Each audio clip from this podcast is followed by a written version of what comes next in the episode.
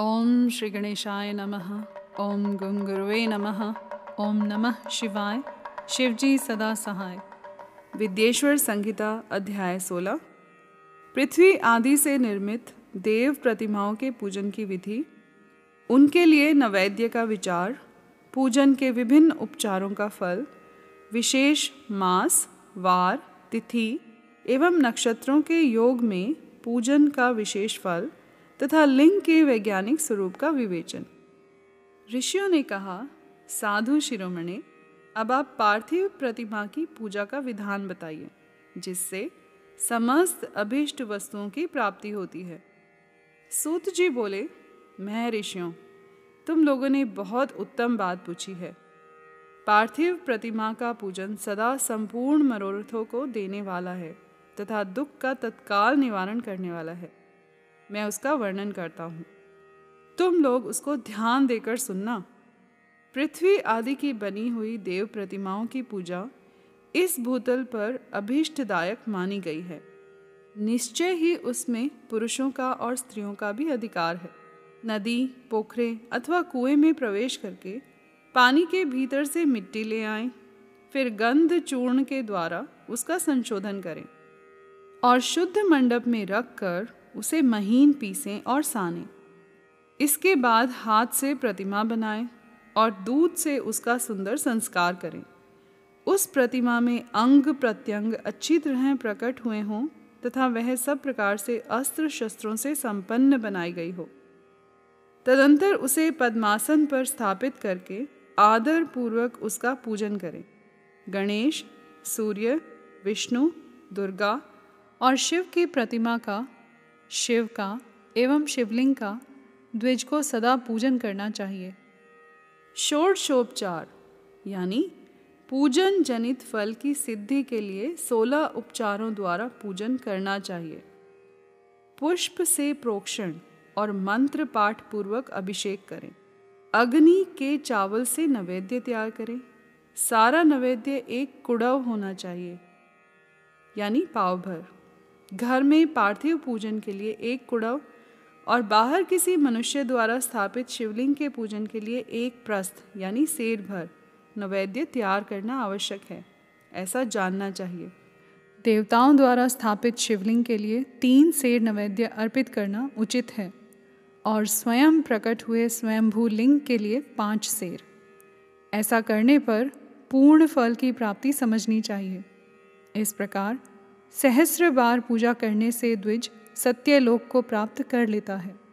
बारह अंगुल चौड़ा, इससे दूना और एक अंगुल अधिक, अर्थात पच्चीस अंगुल लंबा तथा पंद्रह अंगुल चौड़ा, जो लोहे या लकड़ी का बना हुआ पात्र होता है, उसे विद्वान पुरुष शिव कहते हैं। उसका आठवां भाग प्रस्थ कहलाता है, जो चार कुड़व के बराबर माना गया है। मनुष्य द्वारा स्थापित शिवलिंग के लिए दस प्रस्थ ऋषियों द्वारा स्थापित शिवलिंग के लिए सौ प्रस्थ और स्वयंभू शिवलिंग के लिए एक सहस्र प्रस्थ नैवेद्य निवेदन किया जाए तथा जल, तैल आदि गंध द्रव्यों की यथा योग्य मात्रा रखी जाए तो यह उन शिवलिंगों की महापूजा बताई जाती है। देवता का अभिषेक करने से आत्मशुद्धि होती है, गंध से पुण्य की प्राप्ति होती है नैवेद्य लगाने से आयु बढ़ती है और तृप्ति होती है। धूप निवेदन करने से धन की प्राप्ति होती है। दीप दिखाने से ज्ञान का उदय होता है और तांबुल समर्पण करने से भोग की उपलब्धि होती है। इसलिए स्नान आदि छह उपचारों को यत्नपूर्वक अर्पित करें। नमस्कार और जप, ये दोनों संपूर्ण अभिष्ट फल को देने वाले हैं। इसलिए भोग और मोक्ष की इच्छा रखने वाले लोगों को पूजा के अंत में सदा ही जप और नमस्कार करने चाहिए। मनुष्य को चाहिए कि वह सदा पहले मन से पूजा करके, फिर उन उन उपचारों से करे। देवताओं की पूजा से उन उन देवताओं के लोगों की प्राप्ति होती है, तथा उनके अवान्तर लोक में भी यथेष्ट भोग की वस्तुएँ उपलब्ध होती हैं। अब मैं देव पूजा से प्राप्त होने वाले विशेष फलों का वर्णन करता हूँ। द्विजो, तुम लोग श्रद्धा पूर्वक सुनो। विघ्नराज गणेश जी की पूजा से भूलोक में उत्तम अभीष्ट वस्तु की प्राप्ति होती है।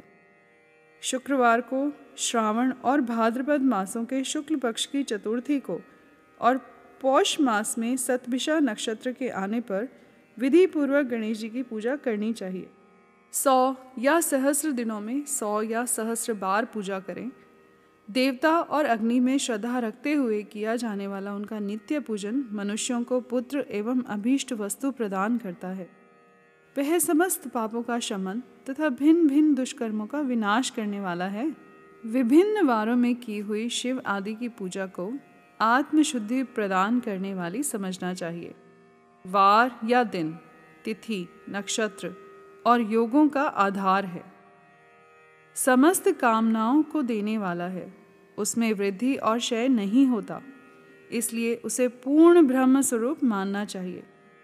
सूर्योदय काल से लेकर सूर्योदय काल आने तक एक बार की स्थिति मानी गई है, जो ब्राह्मण आदि सभी वर्णों के कर्मों का आधार है। विहित तिथि के पूर्व भाग में की हुई देव पूजा मनुष्यों को पूर्ण भोग प्रदान कराने वाली होती है। यदि मध्यान्ह के बाद तिथि का आरंभ होता है तो रात्रि युक्त तिथि का पूर्व भाग पितरों की श्रद्धादि कर्म के लिए उत्तम बताया जाता है। ऐसी तिथि का परभाग ही दिन से युक्त होता है, अतः वही देव कर्म के लिए प्रशस्त माना गया है।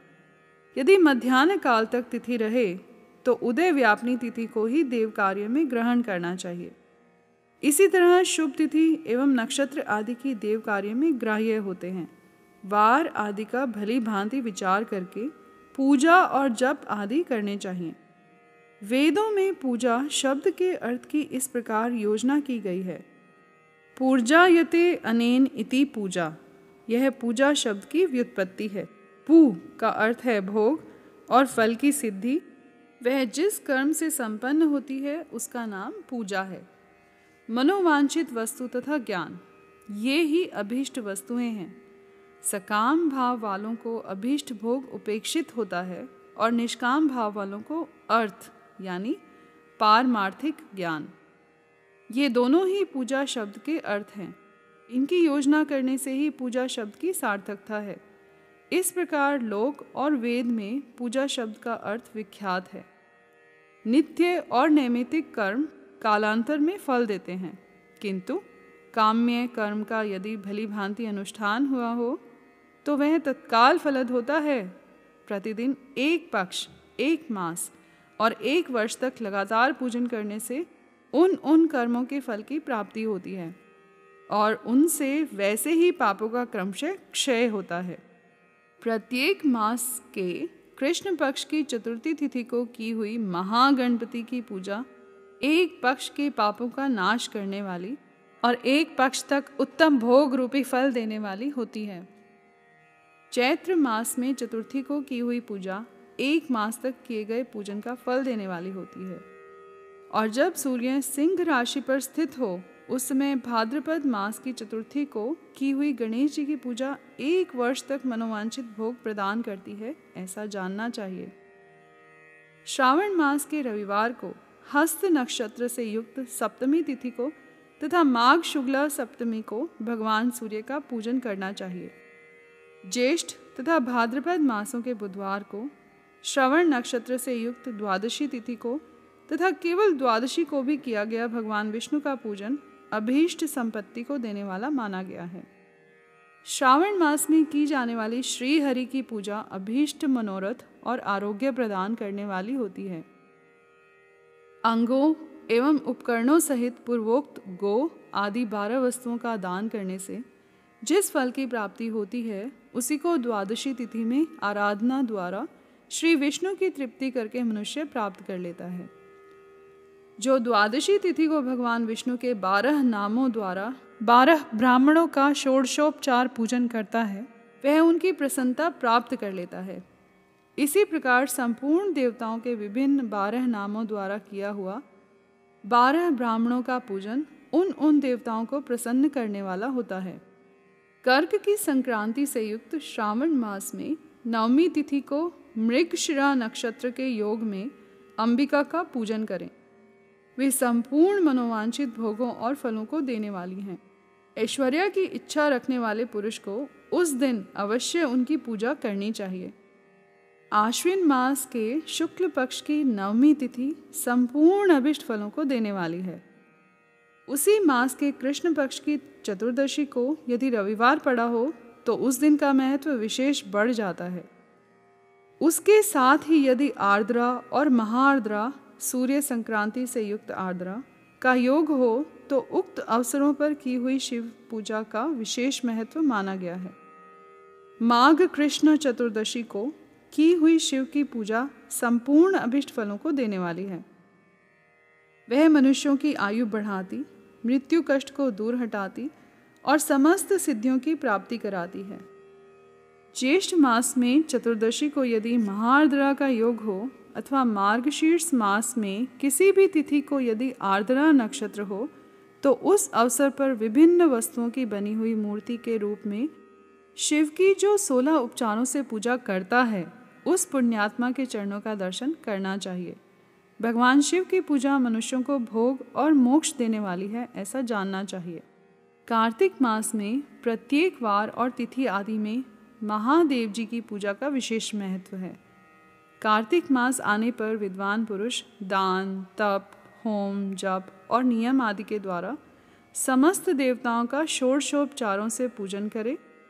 उस पूजन में देव प्रतिमा, ब्राह्मण तथा मंत्रों का उपयोग आवश्यक है। ब्राह्मणों को भोजन कराने से भी वह पूजन कर्म संपन्न होता है। पूजक को चाहिए कि वह कामनाओं को त्याग कर पीड़ा रहित हो, देवाराधन में तत्पर रहे। कार्तिक मास में देवताओं का यजन, पूजन समस्त भोगों को देने वाला, व्याधियों को हर लेने वाला तथा भूतों और ग्रहों का विनाश करने वाला है। कार्तिक मास के रविवारों को भगवान सूर्य की पूजा करने और तेल तथा सूती वस्त्र देने से मनुष्यों के कोड़ आदि रोगों का नाश होता है। हरे, काली मिर्च, वस्त्र और खीरा आदि का दान और ब्राह्मणों की प्रतिष्ठा करने से क्षय के रोग का नाश होता है। दीप और सरसों के दान से मिर्गी का रोग मिट जाता है। कृतिका नक्षत्र से युक्त सोमवार को किया हुआ शिवजी का पूजन मनुष्यों के महान दारिद्र्य को मिटाने वाला और संपूर्ण संपत्तियों को देने वाला है। घर की आवश्यक सामग्रियों के साथ गृह और क्षेत्र आदि का दान करने से भी उक्त फल की प्राप्ति होती है। कृतिका युक्त मंगलवारों को श्री स्कंद का पूजन करने से तथा दीपक एवं घंटा आदि का दान देने से मनुष्यों को शीघ्र ही वाक सिद्धि प्राप्त हो जाती है। उनके मुँह से निकली हुई हर एक बात सत्य होती है। कृतिका युक्त बुधवारों को किया हुआ श्री विष्णु का यजन तथा दही भात का दान मनुष्यों को उत्तम संतान की प्राप्ति कराने वाला होता है। कृतिका युक्त गुरुवारों को धन से ब्रह्मा जी का पूजन तथा मधु, सोना और घी का दान करने से मनुष्यों के भोग वैभव की वृद्धि होती है। कृतिका युक्त शुक्रवारों को गजानन गणेश जी की पूजा करने से तथा गंध, पुष्प एवं अन्न का दान देने से मानवों के भोग्य पदार्थों की वृद्धि होती है। उस दिन सोना, चांदी आदि का दान करने से बंध्या को भी उत्तम पुत्र की प्राप्ति होती है। कृतिका युक्त शनिवारों को दिक्पालों की वंदना, दिग्गजों, नागों और सेतुपालों का पूजन, त्रिनेत्रधारी रुद्र, पापहारी विष्णु तथा ज्ञानदाता ब्रह्मा का आराधन और धनवंतरी एवं दोनों अश्विनी कुमारों का पूजन करने से रोग, दुमृत्यु एवं अकाल मृत्यु का निवारण होता है। तथा तात्कालिक व्याधियों की शांति हो जाती है। नमक, लोहा, तेल और उड़द आदि का त्रिकटु, यानी सौंठ, पीपल और गोल मिर्च, फल, गंध और जल आदि का तथा घृत आदि द्रव पदार्थों का और सुवर्ण, मोती आदि कठोर वस्तुओं का भी दान देने से स्वर्ग लोक की प्राप्ति होती है। इनमें से नमक आदि का मान कम से कम एक प्रस्थ होना चाहिए। और सुवर्ण आदि का मान कम से कम एक पल। धन की संक्रांति से युक्त पौष मास में, उषह काल में शिव आदि समस्त देवताओं का पूजन क्रमशः समस्त सिद्धियों की प्राप्ति कराने वाला होता है। इस पूजन में अघनी के चावल से तैयार किए गए भविष्य का नैवेद्य उत्तम बताया जाता है। पौष मास में नाना प्रकार के अन्न का नैवेद्य विशेष महत्व रखता है। मार्गशीर्ष मास में केवल अन्न का दान करने वाले मनुष्यों को ही संपूर्ण अभिष्ट फलों की प्राप्ति हो जाती है। मार्गशीर्ष मास में अन्न का दान करने वाले मनुष्य के सारे पाप नष्ट हो जाते हैं।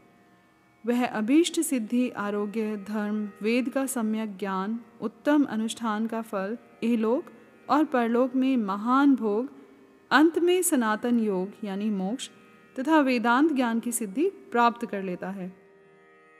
जो भोग की इच्छा रखने वाला है, वह मनुष्य मार्गशीर्ष मास आने पर कम से कम तीन दिन भी उषह काल में अवश्य देवताओं का पूजन करें और पौष मास को पूजन से खाली न जाने दें। उषह काल से लेकर संगव काल तक ही पौष मास में पूजन का विशेष महत्व बताया गया है। पौष मास में पूरे महीने भर जितेंद्रिय और निराहार रहकर द्विज प्रातः काल से मध्यान्ह काल तक वेद माता गायत्री का जप करें। तत्पश्चात रात को सोने के समय तक पंचाक्षर आदि मंत्रों का जप करें। ऐसा करने वाला ब्राह्मण ज्ञान पाकर शरीर छूटने के बाद मोक्ष प्राप्त कर लेता है। द्विजेतर नर नारियों को त्रिकाल स्नान और पंचाक्षर मंत्र के ही निरंतर जप से विशुद्ध ज्ञान प्राप्त हो जाता है। इष्ट मंत्रों का सदा जप करने से बड़े से बड़े पापों का भी नाश हो जाता है। सारा चराचर जगत बिंदु नाद स्वरूप है। बिंदु शक्ति है और नाद शिव। इस तरह यह जगत शिव शक्ति स्वरूप ही है। नाद बिंदु का और बिंदु इस जगत का आधार है। ये बिंदु और नाद यानी शक्ति और शिव संपूर्ण जगत के आधार रूप से स्थित हैं। बिंदु और नाद से युक्त सब कुछ शिव स्वरूप है, क्योंकि वही सबका आधार है। आधार में ही आधेय का समावेश अथवा लय होता है। यही सकलीकरण है। इस सकलीकरण की स्थिति से ही सृष्टि काल में जगत का प्रादुर्भाव होता है। इसमें संशय नहीं है। शिवलिंग बिंदु नाद स्वरूप है, अतः उसे जगत का कारण बताया जाता है। बिंदु देव है और नाद शिव। इन दोनों का संयुक्त रूप ही शिवलिंग कहलाता है। अतः जन्म के संकट से छुटकारा पाने के लिए शिवलिंग की पूजा करनी चाहिए। बिंदु रूपा देवी उमा माता हैं और नाद स्वरूप भगवान शिव पिता। इन माता पिता के पूजित होने से परमानंद की ही प्राप्ति होती है। अतः परमानंद का लाभ लेने के लिए शिवलिंग का विशेष रूप से पूजन करें। देवी उमा जगत की माता है और भगवान शिव जगत के पिता, जो इनकी सेवा करता है, उस पुत्र पर इन दोनों माता पिता की कृपा नित्य अधिकाधिक बढ़ती रहती है। वे पूजक पर कृपा करके उसे अपना आंतरिक ऐश्वर्य प्रदान करते हैं। अतः मुनीश्वरों, आंतरिक आनंद की प्राप्ति के लिए शिवलिंग को माता पिता का स्वरूप मानकर उसकी पूजा करनी चाहिए।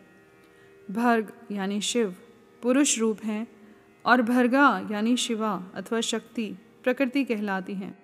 अव्यक्त आंतरिक अधिष्ठान रूप गर्भ को पुरुष कहते हैं। और सुव्यक्त आंतरिक अधिष्ठान भूत गर्भ को प्रकृति। पुरुष आदि गर्भ है, वह प्रकृति रूप गर्भ से युक्त होने के कारण गर्भवान है, क्योंकि वही प्रकृति का जनक है। प्रकृति में जो पुरुष का संयोग होता है, यही पुरुष से उसका प्रथम जन्म कहलाता है। अव्यक्त प्रकृति से मह तत्व आदि के क्रम से जो जगत का व्यक्त होना है, यही उस प्रकृति का द्वितीय जन्म कहलाता है।